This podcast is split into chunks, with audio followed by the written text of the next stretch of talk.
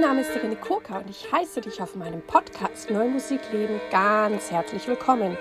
Ich habe klassischen Gesang studiert und ich singe immer sehr gern viel, viel, viel, viel zeitgenössische Musik. Und wenn du mich gerne live erleben möchtest, schau bitte auf meine Webseite www.irenekurka.de. Und dort lade ich dich auch ganz herzlich ein, meinen Newsletter zu abonnieren. Dort wirst du über alle meine Tätigkeiten, meine Konzerte, meine Filme, meine Bücher, meinen Podcast etc. informiert. In diesem Podcast hier spreche ich über Themen rund um die neue Musik. Ich teile mit dir die Hintergründe, mein Insiderwissen und bringe dir die Menschen aus der neuen Musikwelt näher. Ich bin Kooperationspartnerin der NMZ. An dieser Stelle möchte ich auch sagen, dass tatsächlich mein drittes Buch bereits erschienen ist, wieder im Aare Verlag, das dritte Buch zum Podcast.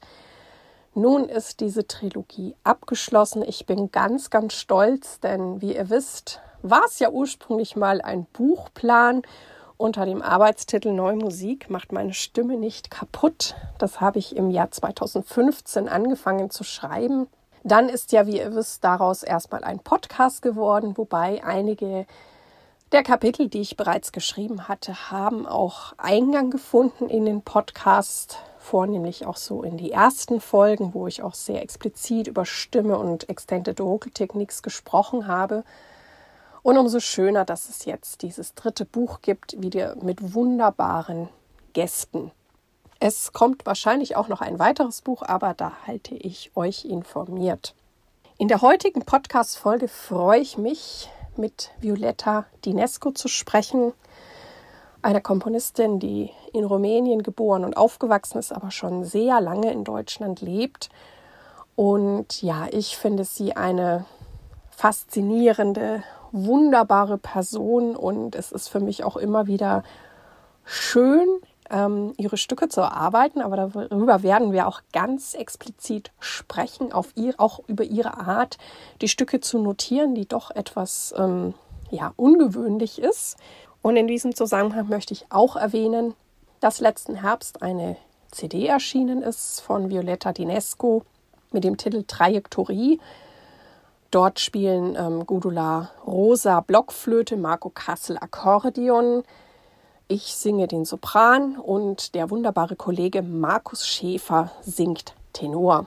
Dies ist bei Dreider Gaido erschienen, könnt ihr aber an allen Orten finden, wo man CDs erwerben kann und ist eine Koproduktion mit Deutschlandfunk Kultur. Nun also viel Freude und Inspiration mit dem Gespräch mit Violetta Dinesco. Hallo liebe Violetta. Liebe Violetta Dinesco, ich heiße dich heute ganz herzlich in meinem Podcast willkommen. Ich danke dir und komme mit Freude. Ich möchte als erstes von dir wissen, wie bist du überhaupt zur neuen experimentellen Musik gekommen? Allmählich, würde ich sagen. Äh, und ob es neu und ob es experimentell ist, weiß ich selber nicht. Ähm, ich habe einfach so das gemacht, was ich gefühlt habe, ich machen müsste und machen soll weil äh, wenn man versucht, etwas zu machen, um ein unbekanntes Publikum zu erreichen, hat man sich geschnitten, kann man sagen. Aber wenn man was macht für jemanden, den man kennt, äh, da ist es allmählich äh, entsteht eine Notwendigkeit der Kommunikation. Ich schreibe immer sehr, sehr gerne, wenn ich weiß, für wen ich zu schreiben habe. Das ist schön. Und wie bist du zum Komponieren gekommen? Hast du schon als, als, als Kind oder als Jugendliche komponiert? Also das ist so ein prätentiöses Wort. Äh, ich habe äh, angefangen, Klavier zu spielen. Ich war viereinhalb Jahre und äh, habe eine sehr strenge Lehrerin gehabt. Ich habe schnell gelernt, Sonatinen zu spielen. Und da hatte ich ja immer Lust gehabt, was dazu zu machen. Ja? Und es wurde mir verboten. Dann habe ich aber, äh, die sagte, das war eine Frau Rugendorf, erinnere ich mich. Und sie sagte, du spielst mit so vielen Fehlern, wie es regnet draußen. Und ich Aber ich mochte da, diese Regeln und dann dachte ich, das ist gar nicht schlecht. Und später habe ich eine wunderbare Lehrerin gehabt, eine Fee war sie für mich, die mich immer umarmte, wenn ich einmal, äh, ja. Und äh, in Rumänien, wo ich ja gelernt habe, inklusive Konservatorium, war obligatorisch vom ersten Klasse bis zum Ende des Konservatoriums äh, vorzustellen, ein Stück, das komponiert worden ist in den letzten zehn Jahren. Und irgendwann habe ich aber nicht mehr mm, spielen wollen, was meine wunderbare Lehrerin mir vorgeschlagen hat. Und ich habe gesagt, Lust, aber was mein eigenes zu machen. Und die hat mir erlebt, erlaubt, und das war immer beruhigend bei den Prüfungen, weil wir hatten viele Prüfungen pro Jahr, weil ich das gespielt habe, was niemand gewusst hat vorher. Da, dann durfte ich alles Mögliche machen. Also das war sozusagen allmählich. Und als ich im Konservatorium angefangen habe, wollte eigentlich Musikwissenschaft studieren, mein Professor für Kontrapunkt, der war selber Professor, äh, Komponist, Livio Comes, hat gesagt, nein, du müsstest Komposition. Ich denke nicht im Traum daran, Komponistin zu sein, habe ich gesagt. Dann sagte er mir, es ist viel besser, wenn du selber versuchst, ein Steigquartett zu schreiben. Dann, wenn du ein Steigquartett analysierst, wirst du anders denken. Und das hat mich total überzeugt. Und so fing ich an, offiziell Komposition zu studieren. Das ist großartig. Und, und ähm, welche Werke, welchen Werken bist du früh begegnet der neuen Musik? Auch dann im Studium in Rumänien oder? Gab es ja, da Werke, die du besonders einschneidend oder beeindruckend fandst aus der neuen Musik? Diese Frage, für diese Frage bin ich sehr dankbar, weil so kann ich Folgendes erzählen. In den 60er Jahren in Rumänien war eigentlich sogar 50er besonders, in der 50er, 60er Jahre war sogar äh, nicht nur Anton von Webern oder Schönberg verboten, sondern inklusive äh, Debussy Ravel. Also es war sehr merkwürdig. Mhm. Und ähm, wenn, wir wissen das schon seit unserer Kindheit, dass wenn etwas verboten ist, das ist gerade interessant. Einer, einerseits dieser Aspekt, andererseits, als wir Studenten waren, also vorher habe ich nicht unbedingt viel von Musik des 20. Jahrhunderts mitbekommen. Trotzdem habe ich ja, weil ich habe schön studiert, ich erzähle nicht mehr das. Aber als wir Studenten waren, unsere Professoren, die waren alle Komponisten von großer Format. Die hatten Möglichkeiten, Kontakt zu haben mit äh, Komponisten aus dem Westen. via Polen, weil sie waren eingeladen zu Warschauer Herbst und so. Und die hatten uns immer, die waren so großzügig. Also kaum hat Kagel Staatstheater hier uraufgeführt, wir bekamen schon die Partitur und Stefan Niculescu hat uns nach Hause eingeladen und uns gezeigt. Also wir haben, es war auch der Sehn, eine Art von Sehnsucht von dieser Welt, die abgeschnitten war von der, zu wissen, wie es, was passiert draußen, was ist da, was machen die anderen. Und interessant ist, dass, äh, ja, das wäre zu viel zu erzählen, aber auf jeden Fall begegnet habe ich ein breites Repertoire und äh, ich habe eine wunderbare Professorin als äh, Miriam Arbe, meine Lehrerin für Komposition, die immer geachtet hat äh, und gespürt hat, wenn ich was vorgestellt habe, dass es nicht meins ist. Sie hat immer verboten, nein, nein, deine, deine. Sie hat ein fantastisches psychologisches, musikalisch-psychologisches Gefühl gehabt. Und so bin ich auf diese Weise allmählich, wie ich am Anfang gesagt habe, allmählich auf der Suche nach etwas, was ich wahrhaftig benötige, auszudrücken. Ich finde es ganz faszinierend, wenn ich dir zuhöre, auch dieses, ne, du, du bist da in diesem Land, wo bestimmte Sachen nicht möglich waren, ne, wegen, dem, dem Kommunismus und, ähm, und trotzdem ist irgendwie die Musik so kraftvoll, dass die kommt, also dass die einerseits in dir entsteht und dass, wie du sagst, obwohl vielleicht Dinge verboten waren, waren die trotzdem da. Und ich habe auch solche Geschichten auch schon von, von, von Musikern in, in, in der DDR gehört, die auch immer irgendwie an irgendwelche Noten und Aufnahmen gekommen sind, obwohl das wirklich strengstens verboten war. Also die durften sich auch echt nicht erwischen lassen. Und das finde ich ähm, ja unglaublich. Also ich finde, das zeigt für mich auch wie viel Kraft die Musik hat, dass die irgendwie auch so eigentlich ja Regime unter, unter, untergehen kann oder untermauern kann. Also das finde ich ähm, ja.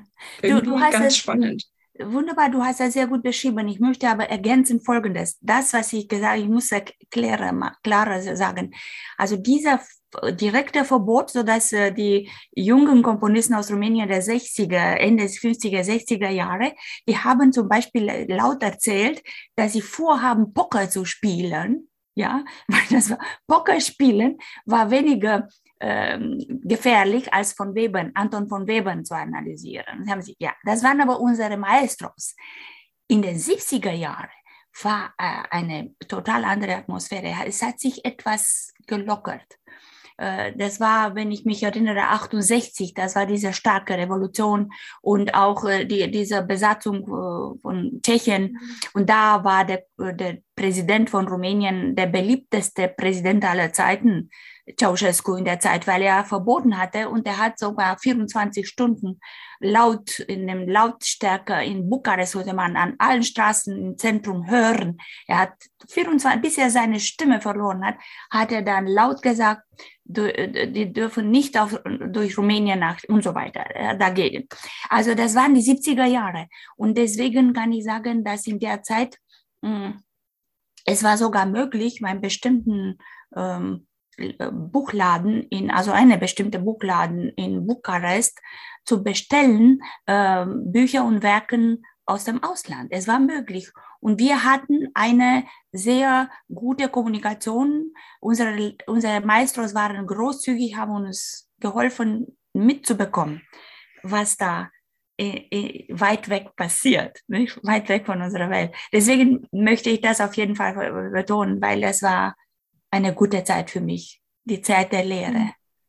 Und ähm, du hast ja offensichtlich eine, eine Professorin, eine Lehrerin gehabt, die ja irgendwie so auch dann natürlich Vorreiterin war. Ähm, wie war das für dich als, als Frau Komponistin zu werden? War das für dich leicht, selbstverständlich? Hattest du gute Vorbilder?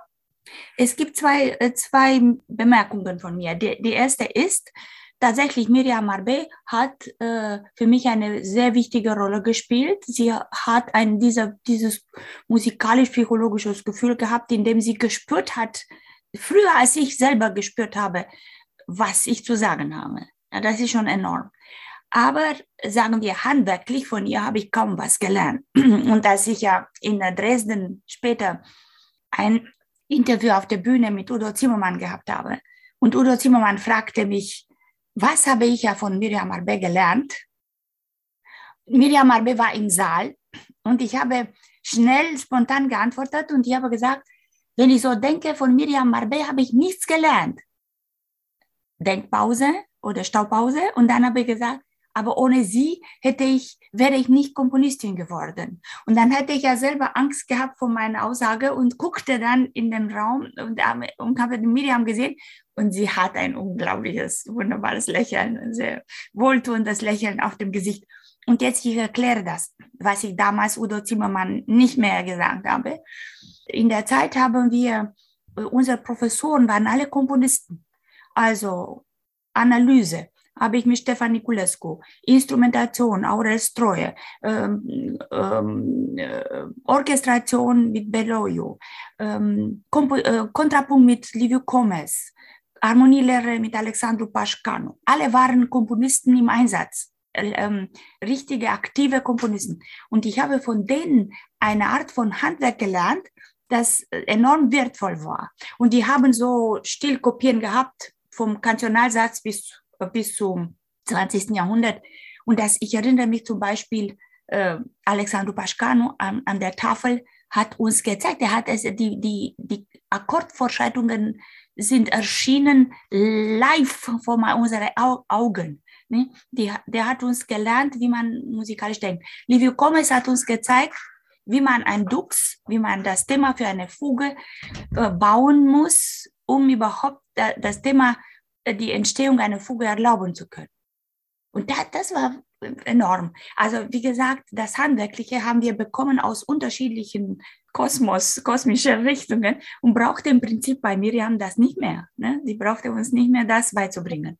Und äh, wir haben ganz flüchtlich etwas stillkopienartig gemacht und dann gingen wir auf der Suche des eigenen, der eigenen Sprache. Und ich war nicht alleine, meine Kollegen äh, waren auch, äh, und das Interessante war bei den Prüfungen, Kompositionsprüfungen, wenn man draußen war und hörte man, was da drin passierte, wusste man, das ist von Miriam, weil jeder war anders. Einer war ein bisschen Neoromantiker, ein anderer Neoklassiker, einer mit Jazz-Fantasien, ein anderer, äh, ja, und so, das war das Charakteristikum bei der Kompositionsklasse von Miriam Malbe. Klingt nach einer wunderschönen Umgebung, wo man eben gut wachsen und reifen kann. Ja. Ähm, wie bist du dann nach Deutschland gekommen? Äh, ich bin für drei Tage und bin bis heute geblieben. Die drei Tage gekommen und bis heute geblieben. Ich hatte nicht die Intention, damals zu bleiben. Ich war eingeladen. Also das war schwierig, bis ich äh, Visa bekommen habe. Ähm, das war ein Wettbewerb, GEDOC-Wettbewerb in Mannheim, wo ich den zweiten Preis bekommen habe. Und bei der, nach, ich war, ich hatte ein, ein Visum für mehrere Tage, aber drei Tage nur äh, überhaupt Einladung in Mannheim. Da war äh, bei dem Essen nach der Preisverleihung, weil stand ich neben Britkun von Knorr. Das ist die Witwe von, äh, von Ernst Lothar von Knorr gewesen, die in Heidelberg gewohnt hat. Und sie hat mich einfach eingeladen, nach Heidelberg noch ein paar Tage zu verweilen. Und das war der Anfang meiner, meiner unendlichen Geschichte. Ja, du bist ja schon ganz lange hier. Ich glaube, ich habe von Knorr auch mal was gesungen, fällt mir gerade ein. Ja, ja. Aber nicht so bekannt, glaube ich. Ja. Was schätzt du, wenn du mit Interpreten zusammenarbeitest, besonders? Ich könnte sagen, ich habe nicht so angefangen zu schreiben, aber allmählich äh, in der Kommunikation mit den Interpreten habe ich immer mehr und mehr gefühlt die Notwendigkeit, meine musikalische Botschaft so zu übergeben, dass ich hervorrufen dürfte die Kreativität der Interpretation.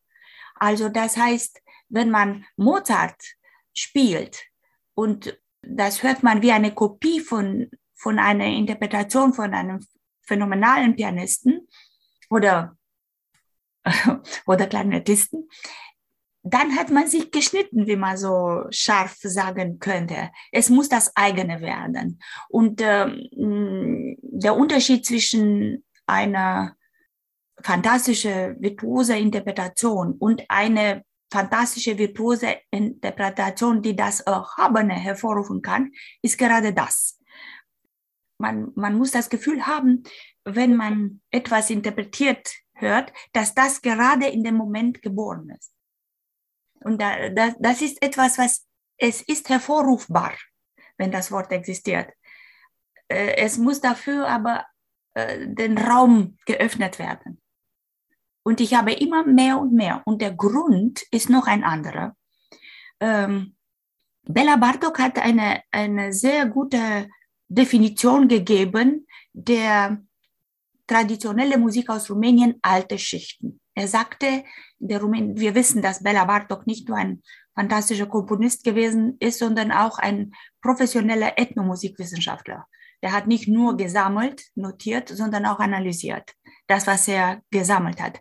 Und das sind äh, die entstanden diese fünf äh, äh Bänder mit äh, äh, Sammlungen, die er Feldforschungen gemacht hat in der Türkei, in Rumänien. Dafür von Rumänien sind zwei Bücher. Ne? Und er sagte Folgendes: In der rumänischen traditionellen Musik findet man zwei große Richtungen.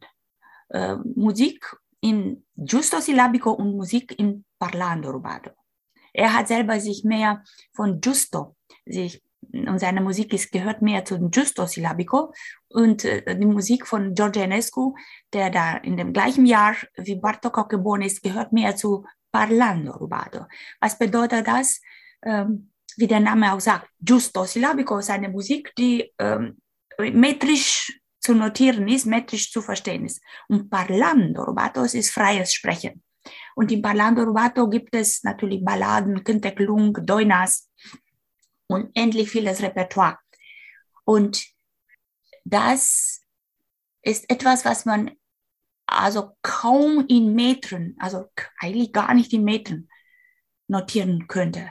Äh, da, da, äh, da gibt es von diesem Gesichtspunkt eine Verwandtschaft mit der indischen Musik zum Beispiel. Da ist es auch nicht möglich. Eine, die Ton, wenn man perfekt notiert, die Tondauer in einer indischen klassischen Musik, äh, findet man nach ein paar Tondauern gar nicht mehr die Möglichkeit, es in irgendeinen Taktart einzubringen. Mhm. Und das, dieser Wunsch, äh, dieses Element des Parlando rubato äh, zu realisieren, habe ich auch gehabt. Und das ist in totalem Einklang mit dem Wunsch der, der eigenen Kreativitätsinterpretation.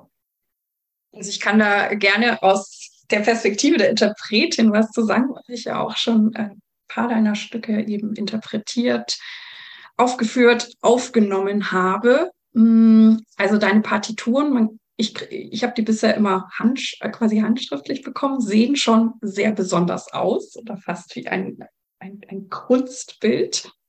Und es ist, wie du sagst, es gibt so Elemente, die sind fix und dann gibt es ganz viel Freiheit.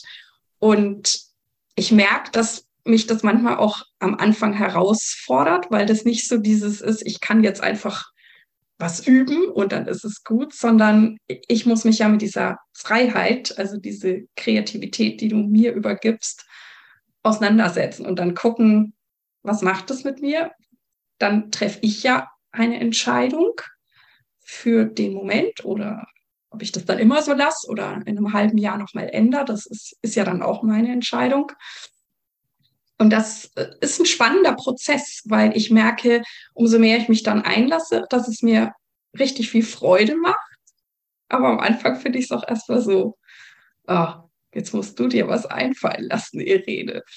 Und dann gleichzeitig, gerade wenn man das dann aufnimmt, also das eine Stück, was ich ja mit der Shooty-Box gemacht habe, da gibt es ja auch ein Video, das können wir auch gerne ähm, verlinken ist dann auch dieses, auch gerade für mich so als Interpretin, okay, ich lege mich jetzt fest, aber ich bin ja eigentlich keine Komponistin. Vielleicht würde ja jemand anders eine viel bessere Wahl treffen als ich. Und, und mir aber dann trotzdem zu vertrauen und zu sagen, okay, das ist jetzt die Wahl, die ich treffe, mit der gehe ich. Oder wenn man das dann, ne, wir haben ja eine wunderschöne CD rausgebracht, ähm, Trajektorie, und da weiß ich auch, als wir in dem Sendestudio waren, Marco Kassel und ich, und dann auch bei manchen Sachen dann auch mit dem Tonmeister oder auch mit dir entscheiden zu müssen, was geht jetzt auf diese CD. Weil natürlich ist nicht jeder, jede Aufnahme dann gleich. Und dann zu sagen, was will ich da jetzt transportieren? Und auch zu wissen, ich kann jetzt nur eine Möglichkeit auf die CD packen und eben nicht ich könnte es auch noch so und so. Und das fand ich ja auch irgendwie spannend. Also das ist so, äh, ja, es ist ein interessanter Prozess. und ähm, vielleicht, das hast du bestimmt schon gehört, weil du ja auch mit Interpreten ähm, sprichst. Aber das kann ich jetzt so von der anderen Seite dazu sagen. Ja, ich bin dir sehr dankbar für diese sehr ähm, farbenreiche Erzählung, kann man dann sagen. Und da hast du benutzt auch äh, ein essentieller Begriff, den ich ja die ganze Zeit im Auge habe. Entscheidung zu treffen.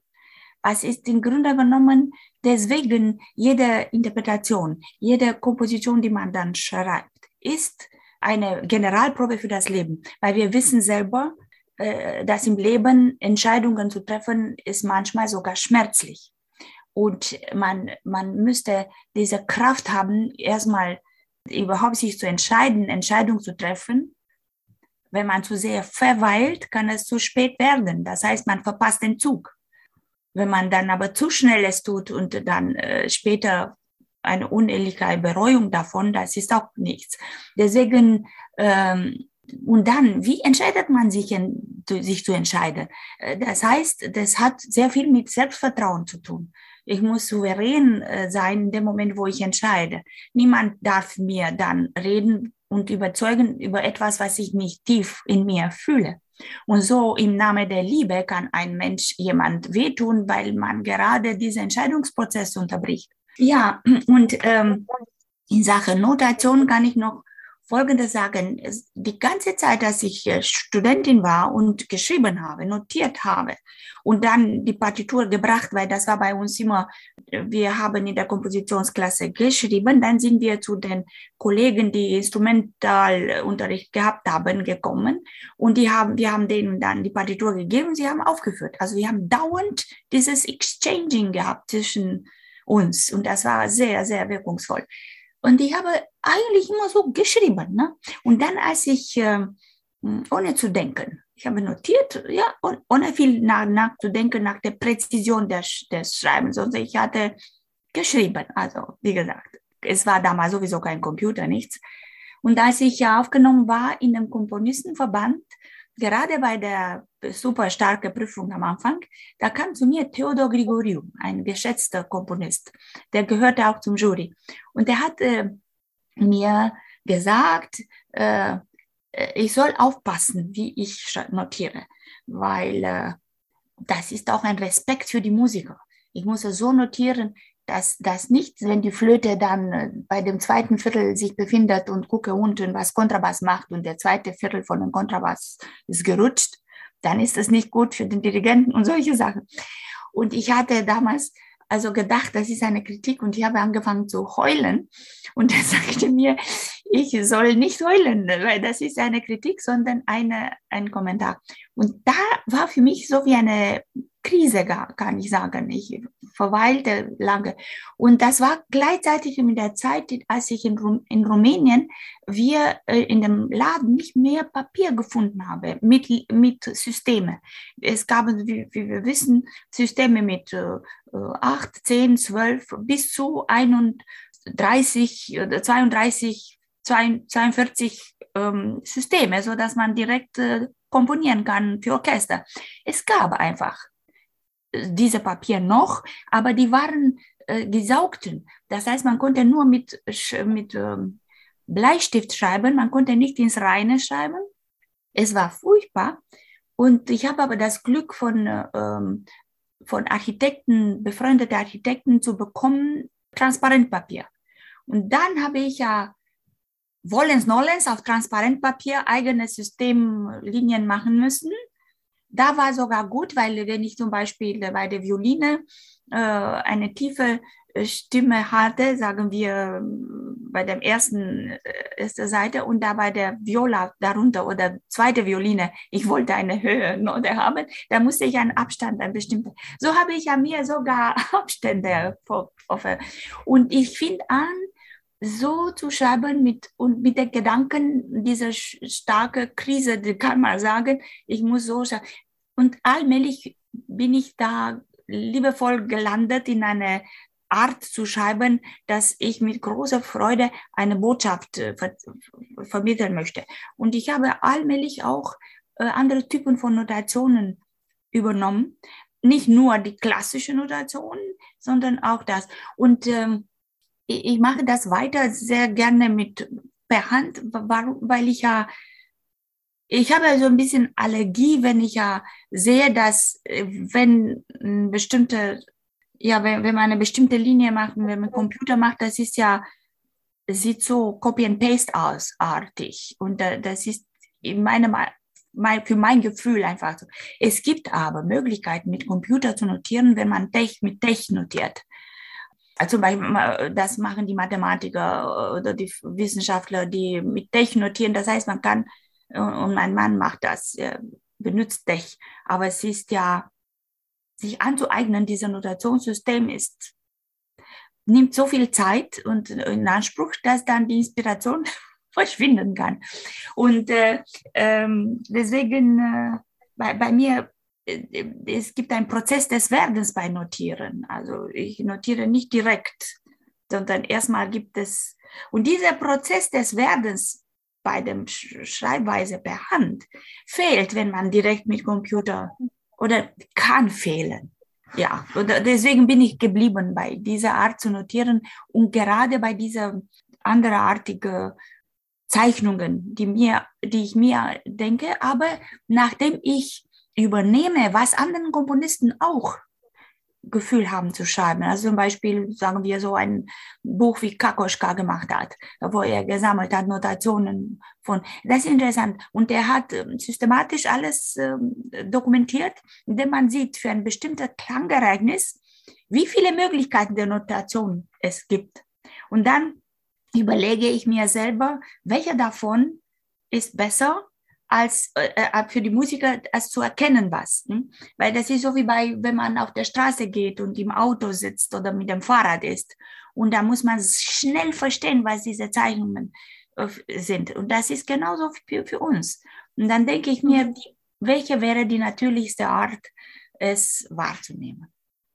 Ja, das ist schön, dass du so tief reinnimmst in deinen Prozess der, der Notation. Und ich kann auch mit jedem sagen, es lohnt sich mal, deine Noten gesehen zu haben. Das ist schon ein Ereignis, was ich auch so ähm, raushöre. Und das habe ich ja auch in der Zusammenarbeit mit dir erlebt. Ähm, dadurch, dass du ja dem Interpreten, der Interpretin in diesen ja, kreativen Raum gibst, hast du ja auch ein unglaubliches Vertrauen. Also du, du versuchst eben nicht, und das finde ich immer manchmal sehr unangenehm mit manchen Komponistinnen, wenn die versuchen, einen irgendwo reinzukasteln und ich dann manchmal denke, boah, ich weiß gar nicht, ob ich das bin und wo kann ich, wo kann ich wieder irgendwie auch, auch frei sein oder wirklich auch ähm, ne, nicht nur, keine Ahnung, Dienstleisterin dieses äh, Musikstückes, sondern meine persönliche Note reinzubringen. Und da spüre ich bei dir ein unglaubliches Vertrauen und das finde ich sehr, sehr angenehm in der Zusammenarbeit. Ja, guck mal hier, du hast wieder so äh, auf den Punkt gebracht etwas.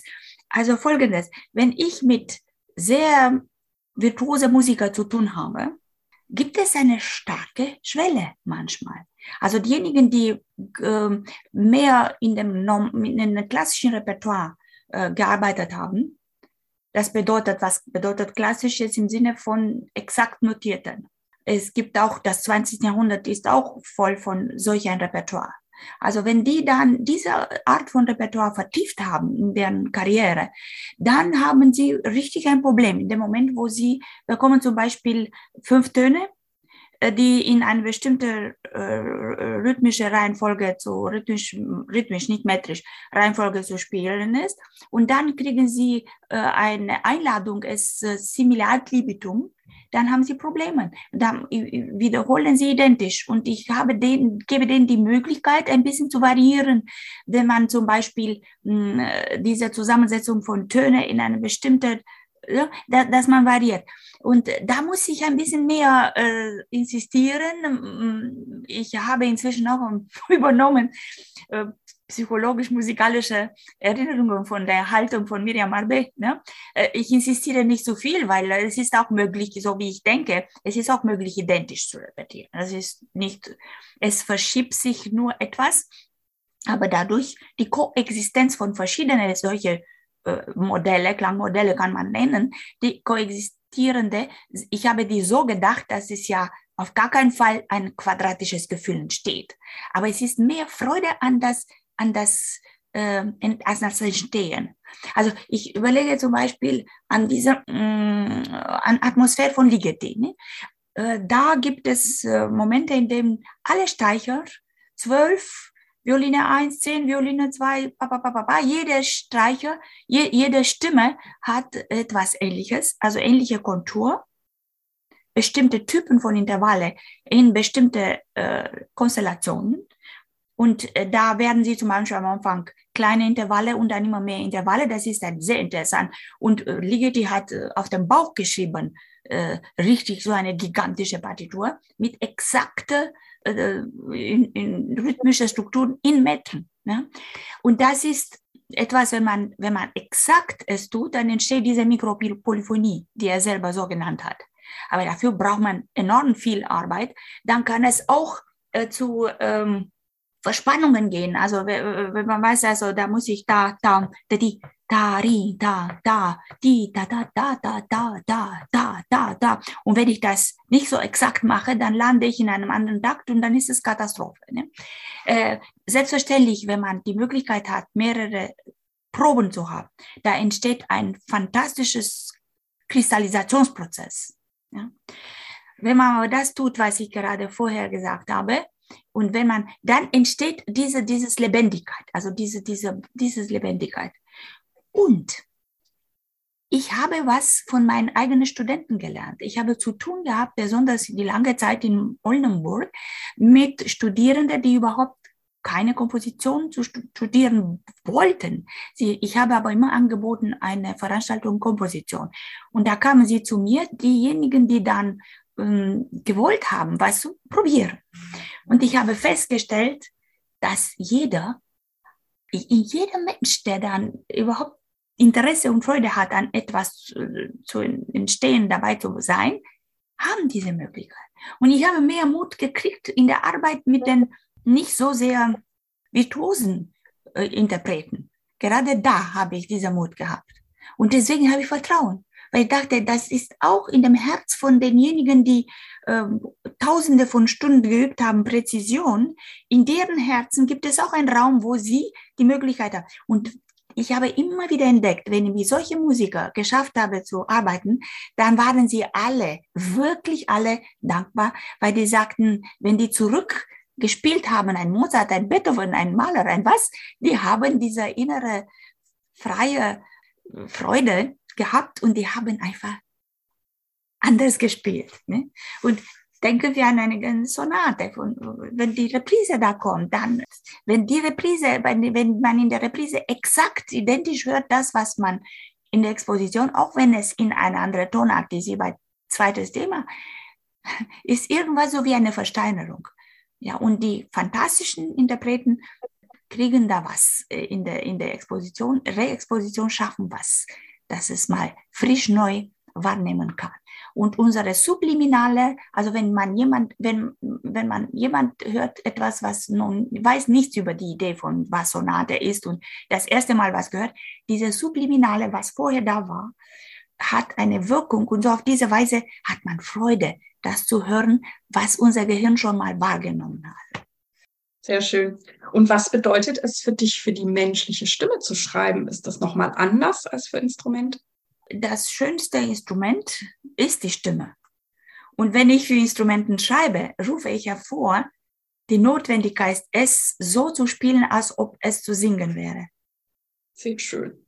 Ich erwähne jetzt mal nochmal ganz offiziell die CD, die bei Dreier Guido erschienen ist mit der Gudula Rosa, einer wunderbaren Blockflötistin. Da ist das umfangreiche Stück Trajektorie drauf. Sie spielt auch noch Imaginabile. Ich durfte ja mit Marco Kassel in Lingua Ignota aufnehmen und der wunderbare Tenorkollege hat Mein Auge ist zu allen sieben Sphären zurückgekehrt. Äh, Tenor und Akkordeon aufgenommen. Die CD ist gerade erschienen beziehungsweise, naja, wenn der Podcast erscheint, ist es ein bisschen her. Magst du noch ein paar Worte zu der CD oder zu den Stücken sagen? Ja, äh, ich erinnere mich der Augenblick, in dem äh, wir die Vision gehabt haben, eine CD zum, zusammen zu machen mit Gudra und Marco. Es war nach der Uraufführung von einem Stück, was ich für den geschrieben habe. Und dann haben wir einfach so äh, zusammen angefangen zu fantasieren. Ich weiß gar nicht, wer da von uns das erste Mal gesagt habe. Und dann äh, haben wir schon mal äh, generell geplant. Natürlich, wir werden dieses Stück und dann aber auch Solo von, ja, und dann vielleicht und so weiter. Und es hat über drei Jahre gedauert. Die. Entstehungsgeschichte dieser CD. Und äh, ja, das ist immer so schön äh, hinter solche Momente, weil dieser Moment, äh, wenn die Trajektorie erschienen ist, die CD am 4. November, nicht? Äh, dann daran zu denken, wie es geworden ist, das ist so schön. Und so, äh, was die Inder sagen, der Weg ist schöner als das Ziel. Äh, kann ich auch sagen, weil das ist ja, das hat zu tun mit der Begegnungen, Kommunikationen, Prozess der Entstehung durch neue Ideen, und so weiter. Und das war inklusiv mit dem äh, kreativen Tonmeister, der dann wirklich so mhm. schön alles so zusammengesetzt hat. Ja, ich fand es auch, also ich habe ein paar Sachen ja auch mitbekommen und fand es auch alles ganz, ganz schön und wie gesagt auch so großartige Menschen und ich fand auch den Tonmeister unglaublich ähm, angenehm und sehr, sehr kreativ. Das hat mir auch sehr, sehr gefallen. Man kann ähm, einen Roman erzählen, wirklich. Also es ist Erzählfäden, die zusammen äh, anschließend äh, Treffpunkt finden. Und du hast ja vorhin auch schon ein bisschen deine Lehre in Oldenburg erwähnt. Wie war das dann für dich, dein Wissen, deine Expertise oder dein psychologisches Know-how weiterzugeben? Ja, ja, ja, ja. Es war für mich ganz besonders, diesen jungen Leuten zu tun zu haben. Viele von denen waren eigentlich äh, äh, nicht genug vorbereitet. Also in der Schule haben sie nicht genug mitbekommen, einige, andere schon. Und da habe ich zu tun gehabt mit äh, jungen Leuten, die nicht mal richtig gewusst haben, wie man in F-Schlüssel schreibt oder sowas. Also extrem war das. Und ich habe Ganz am Anfang habe ich einen Schreck bekommen, weil äh, ich, ich habe vorher mehr Kirchenmusiker unterrichtet und die Kirchenmusiker können alles. Ne? Und ähm, dann habe ich am Anfang, wie gesagt, dieser Schock gehabt und dann dachte ich mir, ich komme nicht ans Ufer mit solcher äh, Analphabetismus. Und ich habe aber immer wieder Freude gehabt zu entdecken, dass, dass durch Interesse und durch diese Jugendkraft, die man so hat, alleine dieser Impuls am Anfang, Interesse zu wecken, wirkt schon Wunder. Und ich kann sagen, 25 Jahre lang habe ich ja sehr viel, sehr oft Freude gehabt. Ich habe sogar ein paar Mal auch ge geweint, richtig, weil wir haben immer so am Ende jedes Semesters haben wir immer vorgestellt, das, was in dem Semester entstand. Und es gab so viele, äh, viele Studenten, die auch nochmal gekommen sind. Die haben nicht nur Opus 1, Opus 2, Opus 3. Und äh, ja, wie gesagt, ich habe ein paar Mal sogar richtig Tränen gehabt, um zu sehen, welche Explosion von Gabe da zu sehen war. Mhm. Und da, das Schöne ist, dass diese Leute dann weiter ähm, in den Schulen, wenn sie in den Schulen agieren, dann haben sie auf jeden Fall das Know-how mitbekommen. Wie, wie macht man das? Weil im Zeitalter der, des Internet und Google und was es alles gibt, ist alles zu bekommen. Wenn ich, wenn ich vergleiche mit meiner Zeit, also in, der, in dem Alter, wir mussten erkämpfen. Ich habe sogar geschafft, mit viel Mut und Angst in der, in der Seele zum französischen Institut zu gehen, in Bukarest, um Bücher und amerikanisches äh, Haus, äh, Amerika-Haus, um dann auszuleihen, die Bücher da. Und er hatte immer Angst, dass jemand kommt und sagt, was machst du hier? Und ich hatte nie, ein, ne, aber diese Angst und dieser Wunsch, und dann habe ich ja anderen auch gegeben. Also heutzutage ist das nicht nötig. Information pur kann man sich aneignen. Ja, wichtig ist aber gerade äh, diese Intensität der, des Impulses, um dann selber, und da wird man souverän auf der Suche nach Information, weil da kann man dann selber auch eine Auslese machen für was, was man da bekommt. Aber ohne dieses Interesse baden wir in einem Ozean von Informationen, wissen nicht, was man machen kann. Ja, ja, wir haben die große Herausforderung zu, zu selektieren oder zu gucken, was, was mache ich damit. Ähm, da du ja, wie gesagt, äh, lang auch in Rumänien studiert hast, jetzt auch schon sehr lange in Deutschland bist. Was sind so für dich die, die Unterschiede in Deutschland, Rumänien, jetzt auch was die Musikszene oder das Studium betrifft?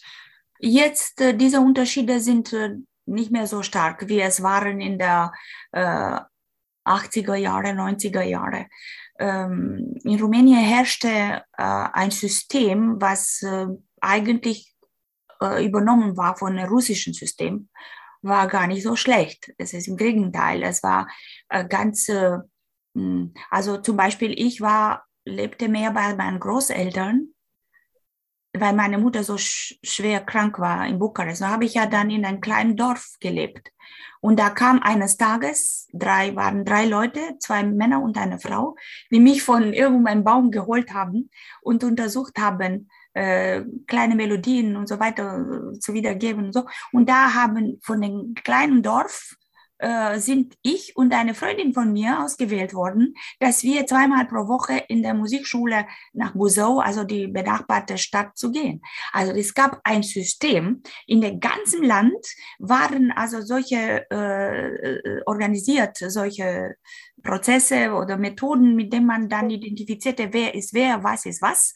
Und da waren ganz am Anfang schon in den Musikschulen diejenigen da, die äh, solche Begabungen oder so Leichtigkeit gehabt haben mit, dem Umgang mit Klängen, sagen wir so. Und da war äh, eine ganz starke Unterstützung von Begabungen unterschiedlicher Art. Und da produzierte man anschließend äh, Spezialisten, aber es war auch sehr hart. Also das ist die schlechte Seite der Medaille. Und zum Beispiel in der Musikschule, im Musiklyzeum, ich, äh, da gab es in der ersten, ersten bis fünften Klasse vier Parallelklassen. Da gab es Prüfungen, Prüfungen, Prüfungen, Auslese, äh, fünfte bis achte nur zwei, allmählich. Und dann äh, achte bis zwölf nur, also es war diese diese wahnsinnige schmerzliche Auslese, weil die wollten gar nicht, dass sie zum Beispiel 100 Flötisten haben, wenn sie ge gerechnet haben, dass in zehn Jahren braucht man nur zwei in der Philharmonie so und so. Ne? Und das ist hart, weil diejenigen, die aus, in der Auslese weggeschmissen werden, äh, sind bodenlos, ne? aber geworden. Ja, sowas. Äh, und das ist ein großer Unterschied. Ja, und ich weiß gar nicht, ich glaube, die beste die beste Art, da ist es ein bisschen dazwischen. Also weder diese Offenheit, die Tür für alle, alle können über Nacht komponieren oder alle können über Nacht Flöte spielen und dann gibt es aber nur zwei Plätze in der Philharmonie so und so. Mhm. Und was macht man mit den anderen, die dann, und das, äh, die Alternative, in Bukarest hat man so auch aufgepasst, dass man nicht nur Musikstudium vertieft, sondern auch immer das andere, so dass man dann die Möglichkeit hat, am Ende des Studiums, was nicht erfolgreich ist musikalisch, man was anderes zu machen. Aber das ist hart und das ist ein bisschen militärische Ausbildung. Und das ist ja hier nicht der Fall. Aber wie gesagt, der gute, die, die beste Lösung ist dazwischen. Da im Osten äh, präpariert man die Militärgeschichten, dann sind die irgendwann lost in space auch, weil die zu ausgetrocknet sind von zu viel Militärausbildung. Und hier ist so viel Freiraum, dass sie mal nicht mal mit, nach zehn Jahren das Studium zu Ende gebracht haben. Ja, das ist das, äh, das war aber sehr akut in der 80er, 90er. Jetzt ist das nicht mehr so großer Unterschied. Ja, und ähm, da du ja immer viel machst oder auch schon immer viel gemacht hast, was mich ja auch immer interessiert ist, ähm, wie strukturierst du deinen Tag oder bist du ein strukturierter Mensch oder bist du eher so im Flow? Hast du eine Art Zeitmanagement oder Routinen? Leider bin ich ja keine gute Zeitmanagerin. Äh, ich lande manchmal, aber bei mir, äh, ich habe eine, sagen wir, eine Priorität. Und äh, die Priorität ist so, wenn ich etwas an einem bestimmten Moment fertig sein muss, dann werde ich ja fertig. Das geht mal mehr einerseits in dem, meine Lehre mit den Studenten und andererseits in der Komposition, wenn ich, wenn ich ja, egal ob jetzt eine offizielle Au Auftrag ist oder äh, nicht offiziell, das heißt freundschaftlicher Auftrag, nenne ich das von meinen Musikfreunden, dann bin ich immer fertig dann bleibe ich Nächte oder was, aber bin immer. Ne? Und das andere, ich verpasse Termine, es passieren manchmal Katastrophen. Wie du gesehen hast, heute bin ich doch nicht. ich habe, aber das hat ja noch geklappt. Da die Priorität war also das, die, die erste Zusage. Und in dem Moment ist die Priorität die erste Zusage. Ich habe dann dir zugesagt. Und äh, so ist das und ich habe große Freude, wenn ich sehe, dass ich ja durch eine, mh, hm, gerade weil ich spreche immer wieder von Unterrichtssache, wenn ich geschafft habe, junge Leute, damit hilft man denen. Wenn ich das tue, was ich vorher am Anfang gesagt habe, dass sie dann entdecken die innere Instanz, die sie da alle helfen äh, zu entscheiden, was sie zu tun haben. Ich habe sehr viel äh, äh zukünftige Lehrer unterrichtet. Wir haben in Oldenburg gehabt alle Lehrämter. Und ich habe immer gespürt, äh, wenn die nicht so richtig gewollt haben, Lehrer zu werden. Dann habe ich ja immer wieder die irgendwie, die hatten zum Beispiel schlechte äh, Erlebnisse gehabt bei dem ersten Auftritt in einer Schule oder nach dem ersten Jahr des Referendariats, kann auch passieren. Ja. Und dann habe ich ja wirklich äh, mich bemüht, denen beizubringen, wie wunderbar das ist, liebevoll etwas weiterzugeben an Leuten, die dann damit äh, ja selber Freude bekommen. Und ich habe fast immer geschafft, ja. Fast. Sehr schön. Und wofür bist du derzeit dankbar? Ich bin immer dankbar für Möglichkeiten, weiterzumachen, was ich machen will und machen kann. Das ist das, was ich mache. Und was bedeutet es für dich, sich treu und authentisch zu sein in dem sogenannten Musikbusiness und wie gelingt dir das? Du bist ja schon so lange dabei. Du bist Violetta Dinesco. Wie ist das für dich? Ist das einfach? Weißt du, ich habe keine Homepage. Ich bin nicht äh, so connected äh, mit all diesen äh, technischen Möglichkeiten, aber trotzdem mache ich sehr gerne Zooms. Ich organisiere sehr gerne diese Begegnungen im Rahmen der Akademie, äh, EASA Akademie in Salzburg, weil ich finde sehr wichtig, weil mh, Begegnungen wirken Wunder, sowohl in dem Live-Bewegungen, also zufällige, die dann entstehen ähm, in verschiedenen Situationen des Lebens, als auch diejenigen, die sachlich passieren können. Und deswegen bin ich ja sehr dankbar, dass ich die, die technische Möglichkeit habe, alle zwei Freitage in den Semester äh, diese Begegnungen zu organisieren. Aber ich selber beschäftige mich nicht mit äh, äh Eintragungen im Internet oder so. Ich finde das äh, für mich nicht einfach zu tun. Deswegen habe ich, wie gesagt, kein Homepage und äh, ich bin aber glücklich, weil meine Interpreten haben mir immer die Freude gemacht und es gibt die YouTubes und es gibt auch verschiedene und es gibt auch ähm, ähm, die Seite von der Universität oder die Seite aus Hamburg, äh, diese Movie Seite, wo man einige Sachen von mir entdeckt. Dann habe ich eine, äh, einen Kollege, Wolfgang Stroh, der mir großes, große Freude und großes Geschenk gemacht hat, indem er äh, Partituren von mir abrufbar organisiert hat im Internet und sowas. Und äh, ja, und so geht weiter.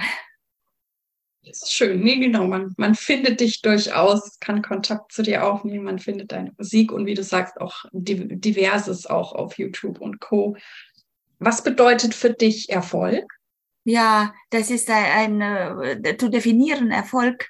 Äh, einerseits ist einfach, pack, zu sagen, was es ist. Andererseits äh, ist das nicht so einfach. Äh, Erfolg ist im Grunde genommen das, was äh, ähm, auf der Suche nach, nach Wahrhaftigkeit erlebt hat. Und das ist sehr, sehr viel Schatten, äh, Treppen, Schatten, Treffen, also Scha äh, äh, ja, äh, Schattenstufen kann man nennen, bis äh, zu diesem Erfolg, was eigentlich äh, von außen zu betrachten ist als Erfolg.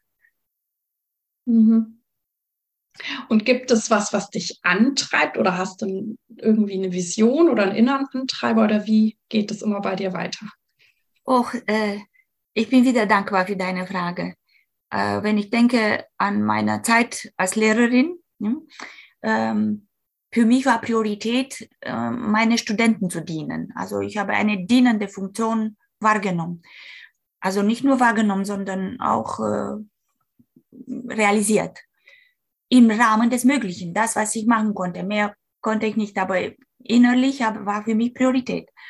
Andererseits, wenn ich aber zu lange nicht komponierte, es passierte, es, dass Tage, da, Tage sind, in denen man ähm, so viele Termine hat und sowas, dass man nicht machen kann. Irgendwann entsteht also eine, eine, eine Leere, oh, ich weiß nicht, wie ich es nennen kann, eine Unruhe, nicht Leere, eine Unruhe, ein, eine Notwendigkeit. Und dann komme ich auf natürliche Weise zum Schreiben. Interessant ist, dass ich, äh, ich kann sagen, dass ich nie aufhöre zu schreiben, weil dauernd gibt es Musiker, die von mir etwas äh, erwarten. Und das ist fantastisch. Äh, andererseits eine Mini-Geschichte. Vor vielen Jahren, als ich mich beworben habe für eine Stelle in Karlsruhe, da war bei dem letzten Gespräch, nicht? Da wurde ich gefragt von Wolfgang Riem, naja, sag mal, Violetta, was hast du vor, jetzt zu komponieren, demnächst? Und ich hatte gerade in dem Moment keinen Auftrag, nichts, also äh, in dem Moment, wo ich da war. Aber ich habe angefangen zu sagen, ich möchte dann ergänzen meine Scherzo oder Fantasia. Ich habe so angefangen vor vielen Jahren, als Barbara Braukmann mich gebeten hat, ein Stück für Violine und Cello zu schreiben, habe ich ja ähm, inspiriert von einer Ausstellung ein Stück geschrieben, Scherzo da Fantasia, für Violine und Cello. Und dann habe ich mir gedacht, gespürt danach, äh, ich, äh, ich muss unbedingt alle Duos untersuchen, wie es funktioniert, Duos, Steicherduos. Und ich habe sofort gerechnet, zehn Möglichkeiten. Zwei Violinen, Violine mit Viola, Violine mit Cello, Violine mit Kontrabass, zwei Viola und so weiter, sind zehn. Und dann habe ich so gehabt im Kopf, das zu machen. Ich habe aber nicht geschafft, ich habe nur Violine und Kontrabass. Also von den zehn Stücken Duos habe ich nur zwei bis jetzt. und ich habe immer noch acht vorzumachen. Und dann habe ich verschiedene andere Fantasien, äh, Wünsche. Und dann habe ich das gesagt. Und dann sagte, äh, sagten die da, aber wenn Sie so, so viel zu tun haben als Komponisten, Sie werden sicher nicht äh, keinen Kopf haben für den Unterricht. Ne? Und das war so eine ich weiß nicht, ob deswegen ich die Stelle damals nicht bekommen habe, aber ich, ich erstarrte, weil, und ich habe, ich war so sprachlos, dass ich nicht mal gesagt habe, ja, da, dafür habe ich aber kein Date. Ne?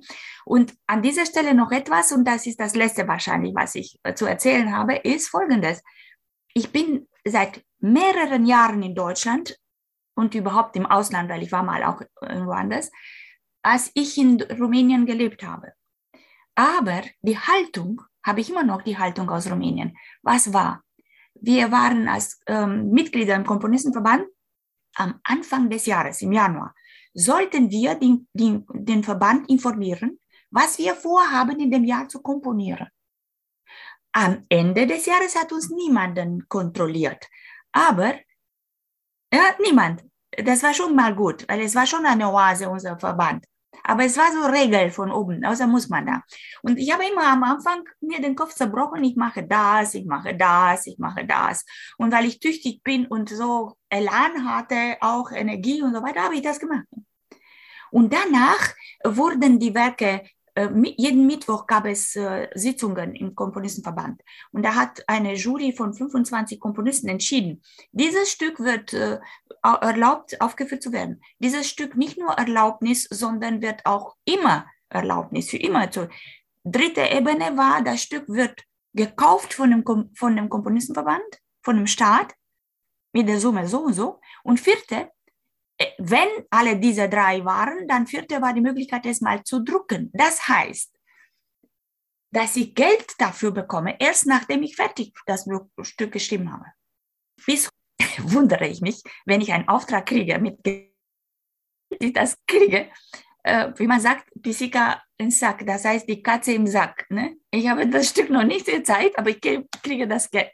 Ich finde das fantastisch. Ne? Und deswegen meine Haltung, verstehst du?